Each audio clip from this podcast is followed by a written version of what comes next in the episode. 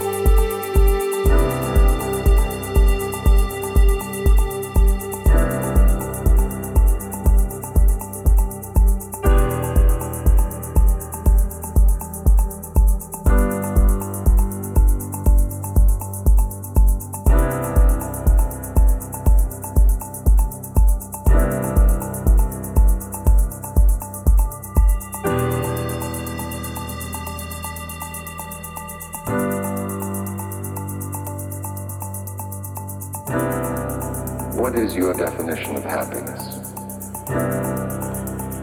A clear horizon. Nothing to worry about on your plate.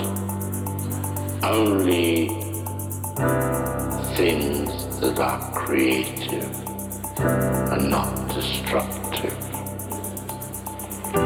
And it's all non-productive. We do go in for these various emotions, call them negative emotions. But when all these are removed and you can look forward and the road is clear ahead,